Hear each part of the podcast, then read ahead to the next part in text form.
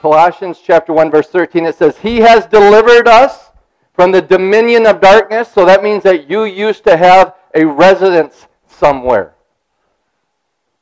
And it was in the dominion of darkness. You know, Pastor Tom said that um, earlier in the service today about, you know, if it seems like you're going through hell, don't stop. And I thought to myself, exactly, don't stop, because that's not your residence. That's not your residence.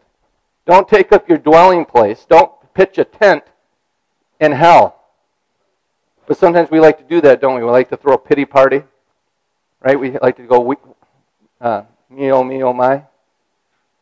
That's Elvira, isn't it? Me, oh, me, oh, my. Right? Or what was it? I don't know what it is. It's some song.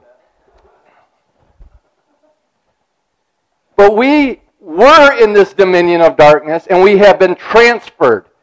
God literally took you from the bondage, from the jail cell, from the prison of sin, death, and the kingdom of darkness, and He moved you as He, he took cap- captivity captive. And He took you and brought you into the kingdom of His beloved Son. Beloved Son. It's just not enough to be a son. You need to know that you're beloved, that you are loved by God. For the wages of sin is death, but the gift of God is eternal life through Christ Jesus our Lord. Sin is the way of the dominion of darkness. Sin brings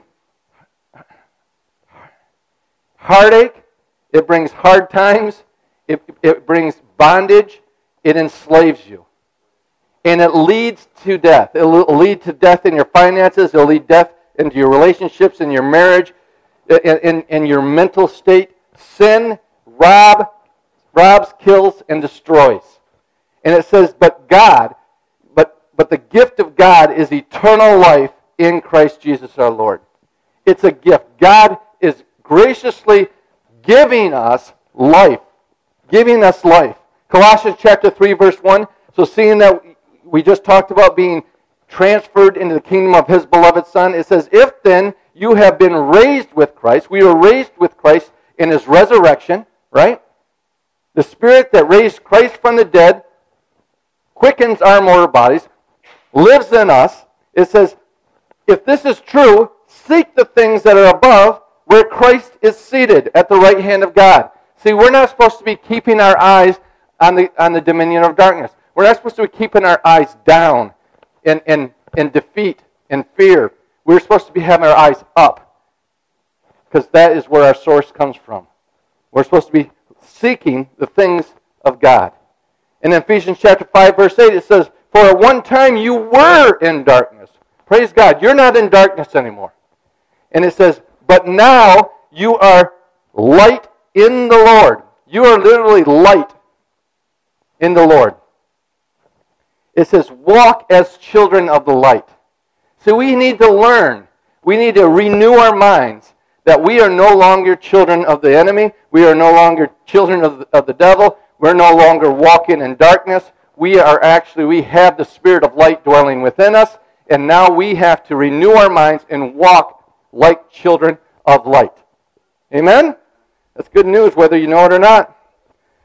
In Second Timothy chapter one, verse seven, it says, for God gave us a spirit not of fear, but of power and love and self-control. The Amplified Version amplifies this verse this way. It says, for God did not give us a spirit of timidity or cowardice or fear, but He has given us a spirit of power and of love and of sound judgment and personal discipline, abilities that result in calm, well-balanced mind and self-control. Fear is not from God. Fear is not from God. If you have anxiety in your life, that is the dominion of darkness. If you have fear in your life, that is the dominion of darkness. Fear does not come from God. God says, I do not give you a mindset of fear, but I give you a mindset that you are, that of power, that of, of self-control, of a sound mind, right? Of love, of love, of love. That you need to be rooted and grounded in love. So the good news is, right off the bat, is you know who's on your side. If you have fear of your future, right? If you have if you have anxiety, you know that it's not God. God's not the one that's giving that to you. Fear. What's the first thing you think of? What's the first thing you think of when you wake up in the morning? What what's the last thing you're thinking about before you try to fall asleep? What is it in the future that you are frantically seeking to prevent from happening? Is your body giving you signs that you are being affected by fear? Do you have a nervous twitch? Brain fog, trouble sleeping, high blood pressure, stomach problems, tension headaches, chronic sicknesses, moments of unexpected anxiety, panic attacks, sadness, or anger. Have you found yourself self fantasizing about death or suicide? Are you overly interested in end-time theology only for the reason because you can't wait to leave this life?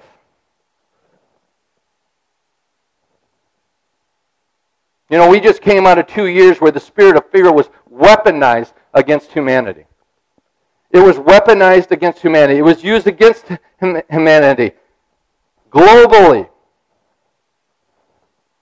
And many people are still under this control. I literally heard just yesterday on the radio an advertisement for counseling for those that are feeling anxiety and fear and feel like they can't move forward in their life because of the pandemic.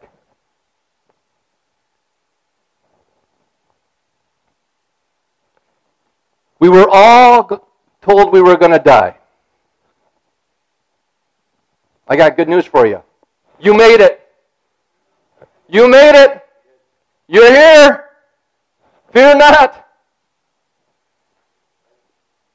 But I got some other news for you. You're still going to die.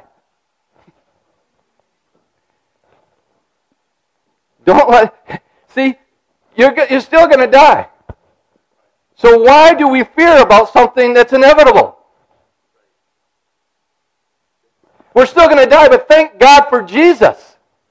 Right? That He conquered death in the grave. Right? And that when we die, we just step into a greater reality of true life. Completely free from the weight of this world. Right now, here on earth, as a believer in Christ Jesus, this is the closest to hell that you're ever going to get. Praise God. This is as bad as it's ever going to get. But if you're not a believer in, in, in, in Christ Jesus, if you haven't received and embraced the truth of Jesus being God, this is as closest to heaven as you're, you're ever going to get. This is the closest you're going to ever get to heaven. This is as good as it gets. My goodness. So where did fear come from? You're probably asking, where did fear come from? And I'm glad you asked that question, because then I wouldn't have nothing else to tell you if you weren't wondering that. So, in Genesis chapter three, verse eight, it says, and they heard, this is talking about Adam and Eve, after they ate of the, tr- the fr- tree of the knowledge of good and evil. After they ate from the tree of the knowledge of good and evil, it says, and they heard the sound of the Lord God walking in the garden in the cool of the day. There's so much, I, I can't sit, sit on this scripture, but I want you to know, they sinned, and God didn't say, ah, they sinned, I can't go near them, or their sin has separated them from me. It says that after they sinned, that God came to them, came to Adam and Eve. You did not choose God. You didn't find God. God found you just like this, hiding under the bush because you were afraid. It says, God walking in the garden in the cool of the day, and, and the man and his wife hid themselves from the presence of the Lord God among the trees of the garden. But the Lord God called to man and said to him, where are you? And he said, I heard the sound of you in the garden, and I was afraid. That's the first time that fear had ever came in to humanity. It came into humanity when man took their eyes off God and put their eyes on self, where they said, I, I don't I don't believe that I was created in the image of God. I'm going to be God independent. I will choose for myself what is good. I will choose for myself what is evil. And all that did was made them realize how much like God they weren't. And they ran and hid. Everything, everything in this world, all the wars, the famines, the the the the um, um, the heartache, the brokenness, divorce, all these things, it all comes back to one thing, and that is fear. We are motivated by fear. So for some reason, for some people, the only reason they get up and go to work in the morning is because they're afraid they're going to starve to death if they don't. They'll lose their house if they don't. They're motivated by fear. There's a greater way to be motivated. That's by love and purpose and destiny. Amen? He says, he says, he says that I was, I heard you and I was afraid because I was naked and I hid myself. Adam and Eve were the very first ones to ever experience fear because of sin. The spirit of fear was never God's plan. It was never part of God's design for humanity. From that moment forward, we see that fear becomes one of the major topics of Scripture, since everyone, since that moment, has experienced and felt fear.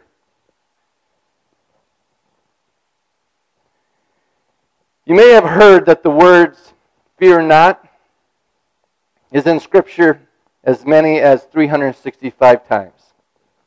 I, myself, have wrongly parroted that quote.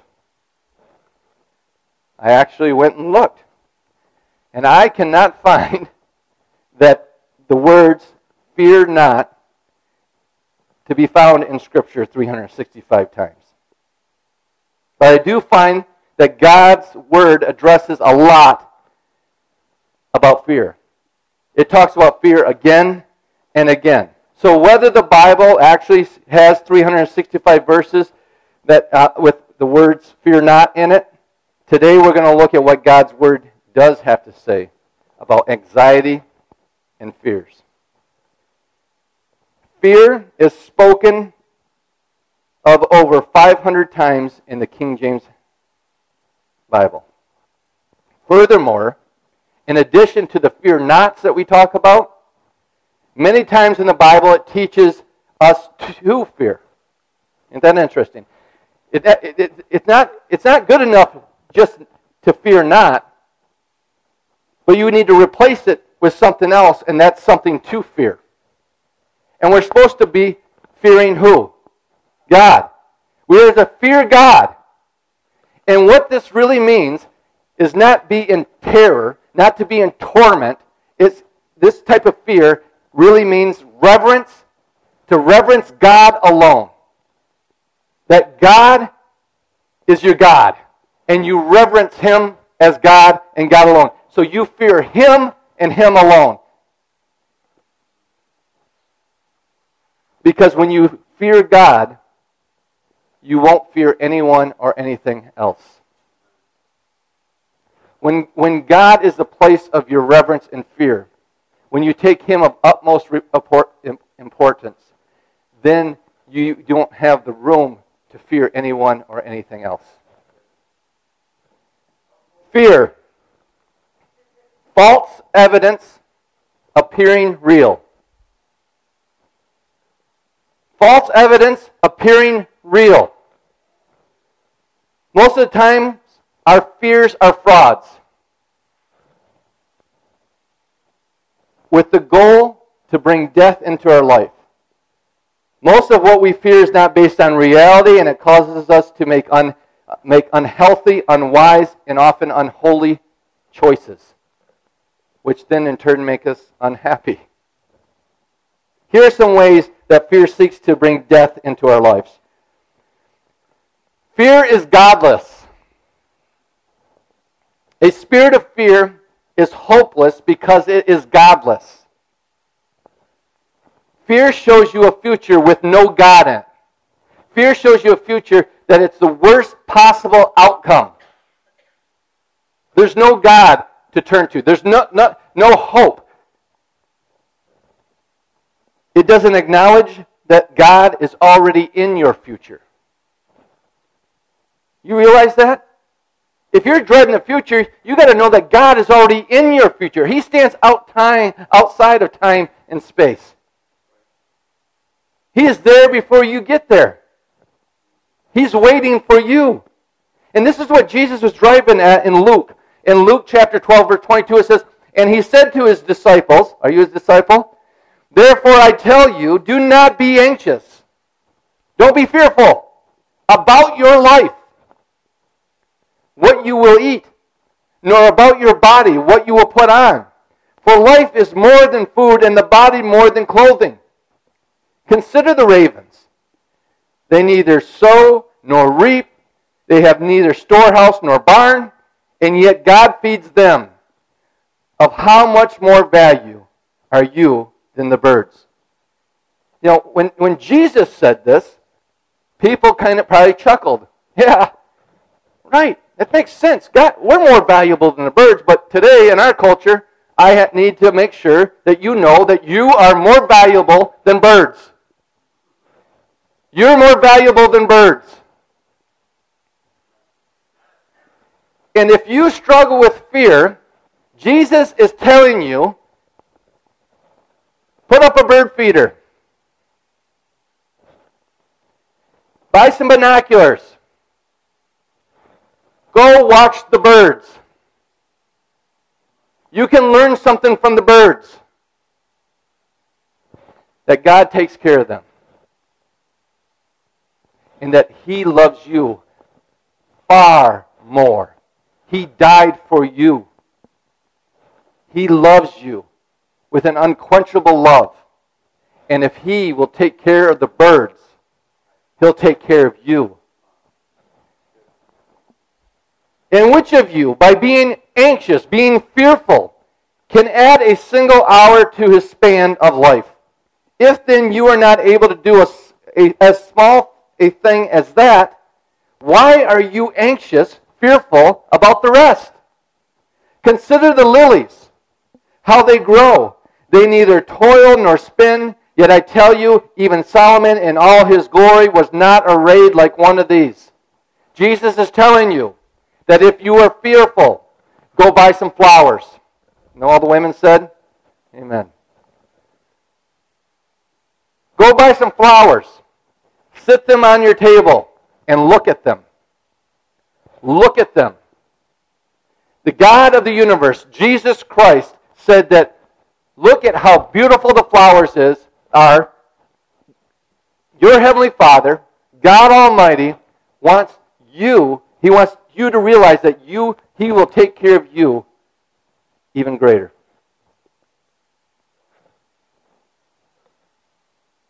But if God so clothes the grass, which is alive in the field,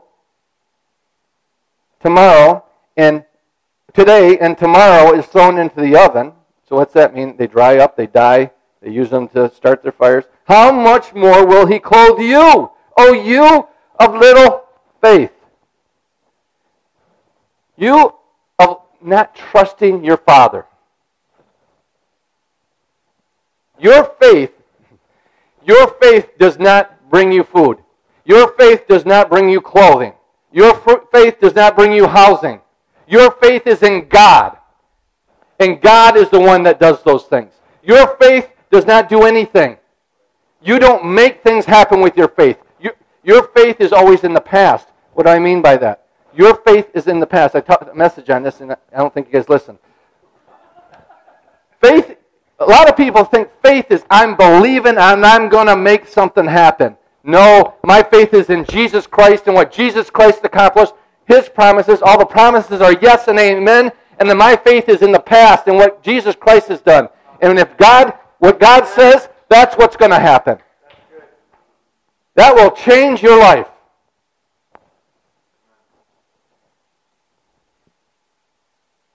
What Jesus is saying in this, in these couple scriptures here, Jesus is saying that when we fear, we become atheists.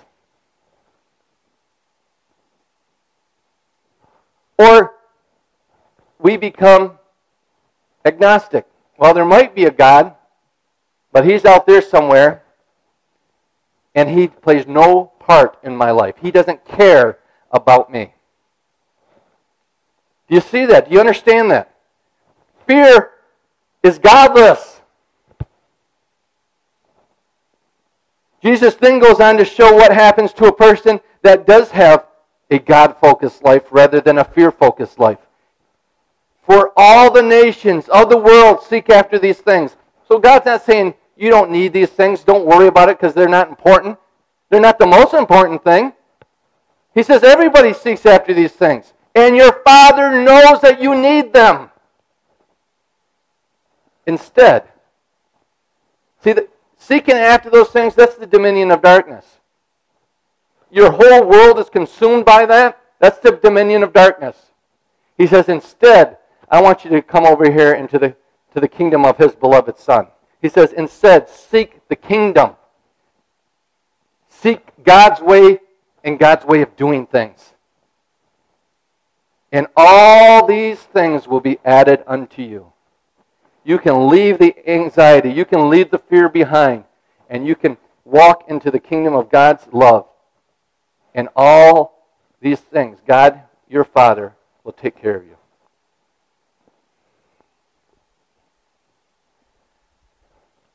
Fear is a false prophet. Fear is false prophecy. What's a false prophet? A false prophet is a person who predicts a future that never happens. It's called the evening news. Unfortunately, the number one false prophet in our life is ourselves. We're constantly telling us th- ourselves things that never ever happen. We're constantly paralyzing ourselves and putting and and and putting fear and anxiety on ourselves that never happens. When we're when we're, we're ruled by fear rather than love, we become false prophets in our own lives, predicting a hopeless, doomed future that does not come to pass. Fear makes us selfish. Fear makes us selfish. When we are consumed with fear, we do not think about anyone else. You know, there's there's times in Scripture when Paul writes to the church, and he says, don't think that these afflictions that are coming upon you is just, you know, you're the only ones going through this. Your brothers and sisters are all being persecuted. They're all going through these same afflictions, right? But when you're filled with fear and you're consumed with fear, you're like a person running out of a burning building, and, and you could care less about your brother or your or your friend across town or across the nation that is running out of the same burning building. All you think about is self. Fear makes us ineffective. Fear, especially the fear of failing, paralyzes us from taking action. There are things that God has asked you to do. There are, there are just there's wisdom in your life, steps that you need to take, that you know you need to take. Maybe it could be anything from starting a business or or um, a ministry or or having children, or all these things. And fear is paralyzing you. Fear is paralyzing you. It's keeping you from moving moving forward. And, and it will cause you not to move forward in the things that God is asking us to do. In Matthew chapter twenty-five, Jesus tells us the parable of the talents. Right? One he gave ten, one he gave five, one he gave one. each of the servants that increased his money, that's what talents are, was rewarded, was praised.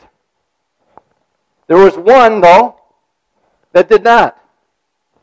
He didn't increase and he did not get praise. He was actually called an evil servant. An evil servant. It says in Matthew twenty-five twenty-five, when the the uh, the the one that received the one talent, he says, "I was afraid. I was afraid, and I went and hid your talent in the ground." So many people don't do what they know they need to do, what they feel God leading them to do, is because they're afraid. They're afraid. Fear, fear makes us ineffective. There, there, there could be financial things in your life that you're not willing to do, not take the step because you're afraid. There could be a job that, that God is, is bringing into your life, but you're afraid because you're so used to your comfort zone that you're afraid for change and to make the step. It makes you ineffective. The reason the man did not increase his money was because of a spirit of fear. Fear causes us to lose touch with reality. Fear gives us tunnel vision. And in tunnel vision, we magnify and enlarge the negative in our lives. There is so much good that's happening in our lives. There's, if you got air in your in your lungs, praise God, right? That you got a wonderful church, praise God, right? That you you you got a spouse that's still putting up with you, praise God. You got friends, praise God. You got children, praise God. Grandchildren, praise God. That you were blessed, you won the lottery. You were born in the United States. Praise God. That Jesus saved your soul. That you awoke, you awoken to the truth of Jesus Christ and you're born again, filled with His Spirit. Praise God, but we forget all that. Fear causes us just to focus on the negative and the negative only. And so often that negative thing that you're focusing on never comes to pass. Fear causes us to seek to be God. Fear causes us to be obsessed with controlling the situation. We need to control every detail because we are living in fear. We're controlling our future rather than trusting God and allowing Him to direct our future. Fear robs us. John ten ten. For the thief comes only to steal, to kill, and destroy. Fear steals your joy, your hope, your health. It kills your heart, your soul, your strength. Fear destroys your relationship with God, your relationship with yourself, and your relationship with others. Fear makes us unstable. In John, James chapter one, verse eight, Jesus' half-brother, think he know, should know something? In John, James chapter one, verse eight, it says, "A double-minded man is unstable in all his ways." See, when we allow fear to grip us, we are t- torn between obeying the spirit of fear or the Spirit of God. And you're double-minded, you're unstable.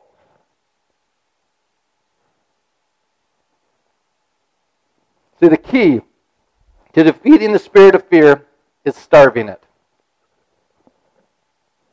You need to starve fear, and you starve fear by feeding on the love of God. Many people say that the opposite of fear is faith.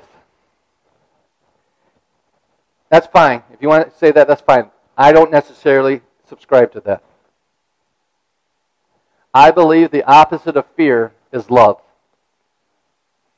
The opposite of faith is works.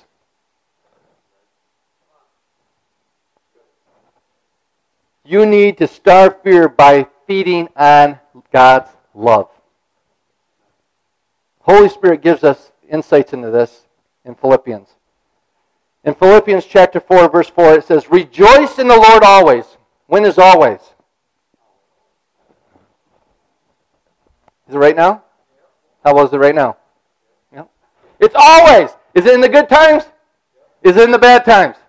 Yes? Always. Rejoice in the Lord always. Again, I say rejoice. Let your reasonableness be known to everyone. Praise God. We need that. The Lord is at hand. Do not be anxious. Don't be fearful about anything. But in everything, by prayer and supplication with thanksgiving, let your requests be made known to God. And the peace of God, which surpasses all understanding, will guard your hearts and your minds in Christ Jesus. Amen. That sounds good, don't it? That's the kingdom of His beloved Son. That's His desire for you. That is life, and you're leaving death. Right? Let's break this down and see how we starve fear and feast on God. We need to adjust, you need to adjust your focus. When we only focus on the negative, we become like Eeyore. Do you remember Eeyore, um, Winnie the Pooh's friend? You know, he's like, "Oh, it's going to rain today, and I don't have an umbrella. I lost my umbrella. That's the way it always turns out. Nothing ever works." You know who that person is?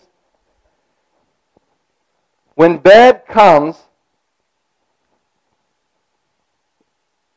when bad comes, we, we, we feed our fear, and we need to practice, we need to, instead of feeding our fear, we need to practice the discipline of also seeing the truth of what God has said and what God has done. That's why Philippians tells us to rejoice in the Lord always. Again, I say rejoice. See, understand something. The old thing about a pessimist or an optimist is the glass half full or half empty. That's life. It's there are good things happening in life and there are bad things happening in life. What are you going to focus on? What are you going to rejoice in? There, there, there, there, we don't, we don't deny that there's bad things happening in life. We just magnify the good things that are happening in life. You understand that? By focusing on the negative, you, you, you feed on your fears. But when you choose to rejoice in the Lord and to be thankful, you feed on the love of God. Take emotions out of the driver's seat. This is something that I try to pound into us, because we live in a culture that is totally controlled by their emotions. How I feel. Well, that might be truth for you, but that's not how I feel. Well, how you feel, how's that working for you? Fear stirs emotions. Fear uses emotions to hijack our minds. And when it hijacks our minds, it controls our actions. It controls our actions. We are, we are not to be controlled by our emotions. But for many, their emotions are the driving force in their lives. It's the driving force in their lives. It's like a sail on a ship. If your sail is completely filled with the emotion of fear, it becomes a driving force, and it's like sailing in a hurricane. Instead, when we're tempted to be anxious and filled with fear, fearful thoughts, Philippians tells us, let your reasonableness be known to everyone. Reasonableness means to use mental reasoning to make wise, faith-filled decisions that drive you forward into God's will for your life. This is the opposite of allowing emotions and circumstances to steer you off the cliff. We replace panic with prayer. It's so simple, but it's so easy to forget, isn't it? Fear causes panic. We need to replace panic with fear. I hope you know that freaking out is not one of the gifts of the Spirit, right? It's not part of the fruit of the Holy Spirit. I have the fruit of freaking out. There's a lot of there's a lot of people that think they do. Why aren't you freaking out? Well, that's not my fruit. Panic helps nothing. Prayer helps everything. Philippians tells us, do not be anxious. Don't be fearful about anything. Again, what's the word anything mean? Everything. You know what that means in the Greek? Everything. But in everything, what's everything? Everything. By prayer and supplication. Prayer does three things. Praying transfers the burden to God. Where did fear come first? Come from in the first place? Was it God that gave us fear? No. Satan brought fear into the world. Do you know who the most terrified person there is on the face of the planet?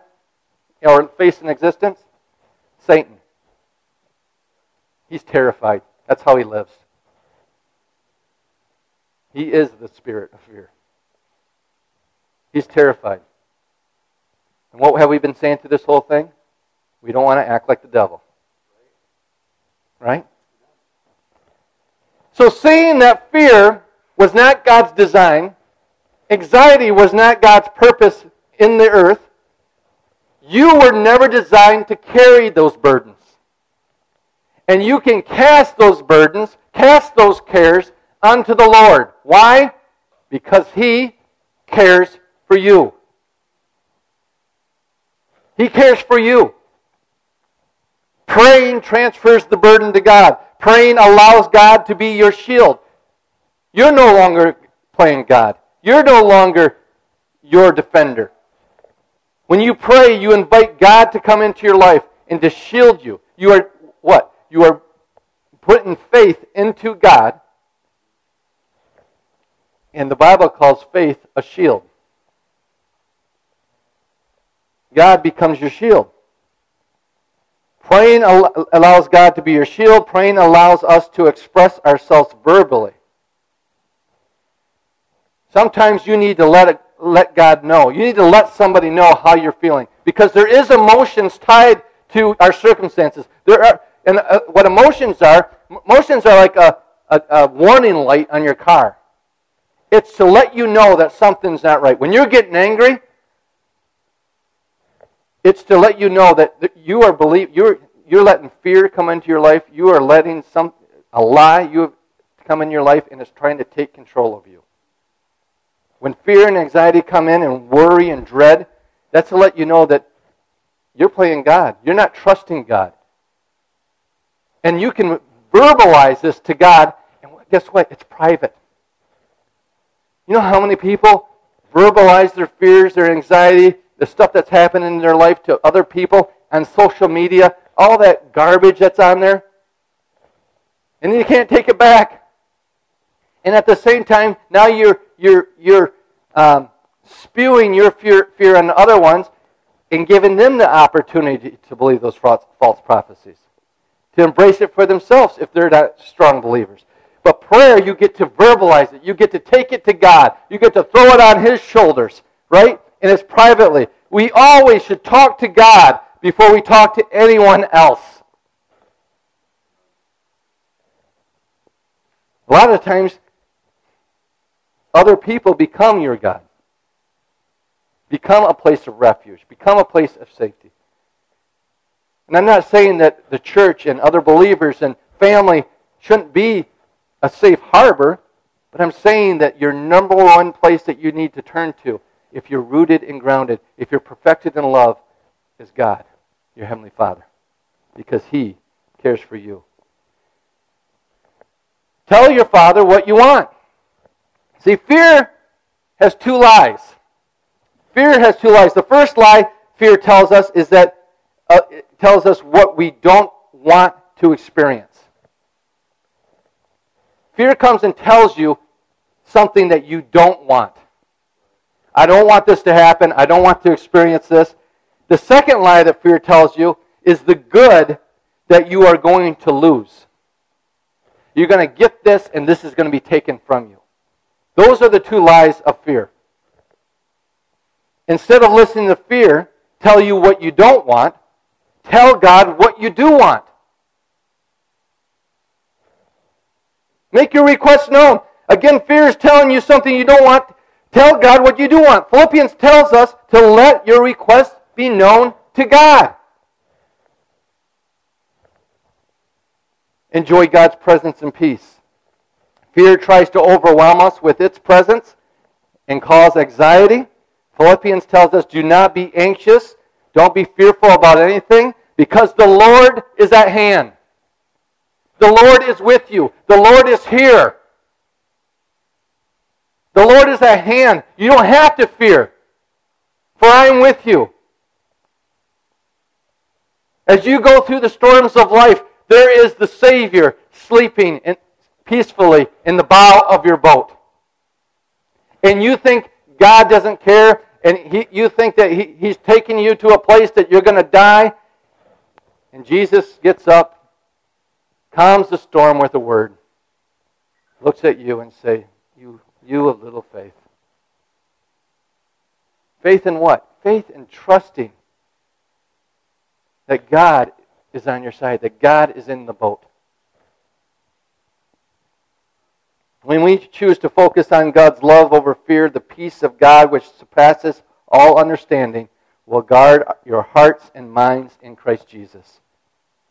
The Lord is at hand. The Lord is present. And the presence of God brings the peace of God into your life. The number one way, though, to snuff out fear is by being perfected in love.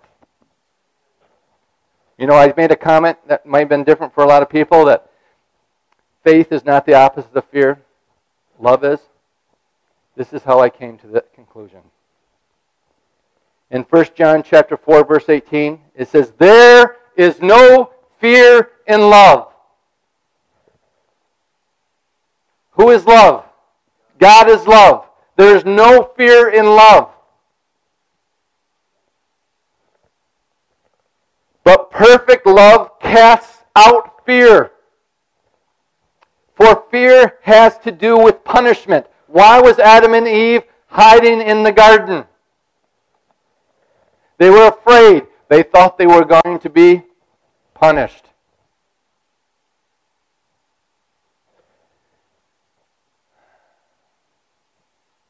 We, I don't have time to unpack all this, but we do not have a God that's looking to punish sinners. We have a God that's coming to save sinners. God is not against you. God is for you. He desires you to prosper and have success more than you desire your own children to prosper and have success. Or to make, to make things even more clear, the one that you love the most, he desires for you to prosper and have success more than you desire for you to prosper and have success. Your Heavenly Father is for you. He says it has to do with punishment, for whoever fear fears has not been perfected in love. Who is love? God. Perfected in God. Perfected in the love of God. Jesus knew God as Father. Do you know that? Jesus is the one that showed us God as Father. When he was baptized in the River Jordan, right? The Trinity showed up. Holy Spirit came down like a dove, and the voice of God thundered and said, "This is my beloved Son, in whom I am well pleased." And when he went into the wilderness to face temptation, Satan said over and go, over again, "If you are the Son of God." What did he leave out? Beloved. He left out beloved. It's one thing to be a son. It's another thing to be the beloved son. If the devil can get you to believe that you're not beloved, he's got you. He's already got you. You are the beloved Son. Jesus was the beloved Son, and it says, this is my beloved Son in whom I'm well pleased. Not only did Jesus know God as Father, but He wanted us to know Him as Father. When His disciples asked, how should we pray? God did not say, pray like this, O El Shaddai, Elohim, Yahweh. No, He used a name much greater than all those names. And that was the name Abba. Our Father, who art in heaven, hallowed be thy name. Jesus wants you to know God as Abba, your dad. He's our Father. Now look at what Romans tells us. In Romans chapter eight, verse fifteen, it says, for you did not receive a spirit of slavery to fall back into fear. Fear enslaves you. We did not re- receive this spirit of slavery, this idea, idea, this mindset of slavery, to fall back into that, that fear mindset, that, that orphan mindset, that abandonment mindset, that, that mindset that says, I'm all by myself, I'm all alone. He says, but you have received the spirit of adoption as sons. Why? I said this before, but I've always struggled with adoption. Why? Why does He adopt us? That almost sounds like we're not, we're not like flesh of bone. You know, we're not His offspring. The reason why Holy Spirit chose the word adoption, because in Greek and Roman culture, when this was written, in the culture of its day, you could disown a son or daughter for not measuring up to what you expected them to measure up, to not to be, because they said that you had no choice in the son or daughter, right? But if you adopted a son, if you adopted a daughter, guess what? You could never disown them. You could never disinherit. They could never lose their inheritance. Why? Because you knew what you were getting. And listen to me, God knew you. God knew all your hidden sins. God knew all the mistakes that you made and what and the mistakes you're going to make. He knew everything about you, and He chose to adopt you. He chose to adopt you. We have received the spirit of adoption as sons, by whom we cry, Abba, Father. Abba, Father. The Spirit Himself bears witness with our spirit that we are children of God. You're a child of God. God is your Abba. He's your daddy. He cares for you. He does not want you to be in slavery. He does not want you to be fall back into fear. Our number one goal is to be perfected in the love of our Heavenly Father. Whenever we fear, whenever fear controls our life, we forget that we are adopted sons and daughters of God. We forget who holds us in his, in his hand. We forget what Tom read to us earlier today. Jeremiah twenty-nine, verse eleven. It says, for I know the thoughts that I have toward you, says the Lord, thoughts of peace and not for evil, to give you a future and a hope. That's your Heavenly Father's desire for your life. And I don't care what other people have told you what God is like. I don't care about what the God that you've made up in your mind. But I do care about the God that's revealed in Jesus Christ. The way, the truth, and the life. No one comes to the Father but through Him. If you've seen Him, you've seen the Father. He is the perfect representation of God. And God, we have a God that lays down His life.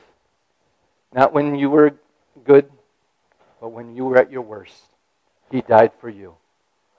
That's the God we serve. That's the God that, that lives with us and within us. That's the God that has a destiny and purpose for your life. That's a God that wants to fill you with joy, fill you with His peace, give you gentleness, self-control, to fill you with His love. Joy unspeakable and full of glory. Amen? This is our God. This is our God. Fear robs us. Fear destroys us. Fear, fear brings death. But Jesus brings life. Amen? Let's pray. Heavenly Father, we thank you.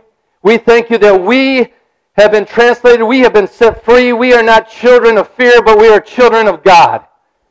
Father, right now in the name of Jesus, we break the spirit of fear off this congregation, off the minds of your people. If they're struggling with anxious thoughts of a failed future, doom and gloom, we say the best is yet to come in Christ Jesus. You have a daddy that loves you. You have a father that cares for you. Cast your cares unto Him. He loves you. He cares for you. You have Holy Spirit in you to lead you and guide you into all truth. You have not been given a spirit of fear, but of love, power, and a sound mind. Heavenly Father, remind us through Holy Spirit, bring us into remembrance that we can come to God in the moments of crisis, in the moments of fear, in the moments of anxiety, when it tries to overcome our boat, when it tries to overcome our bones, when it tries to overcome our life. We can focus on you. We can rejoice in you. So, Father, right now, we thank you that the, that the lie of fear is broken in Jesus' name, and we've been set free. We are free indeed because Jesus has set us free. And it's in His mighty name we pray, and we praise Him in Jesus' name. Amen. Amen, church. Let's worship.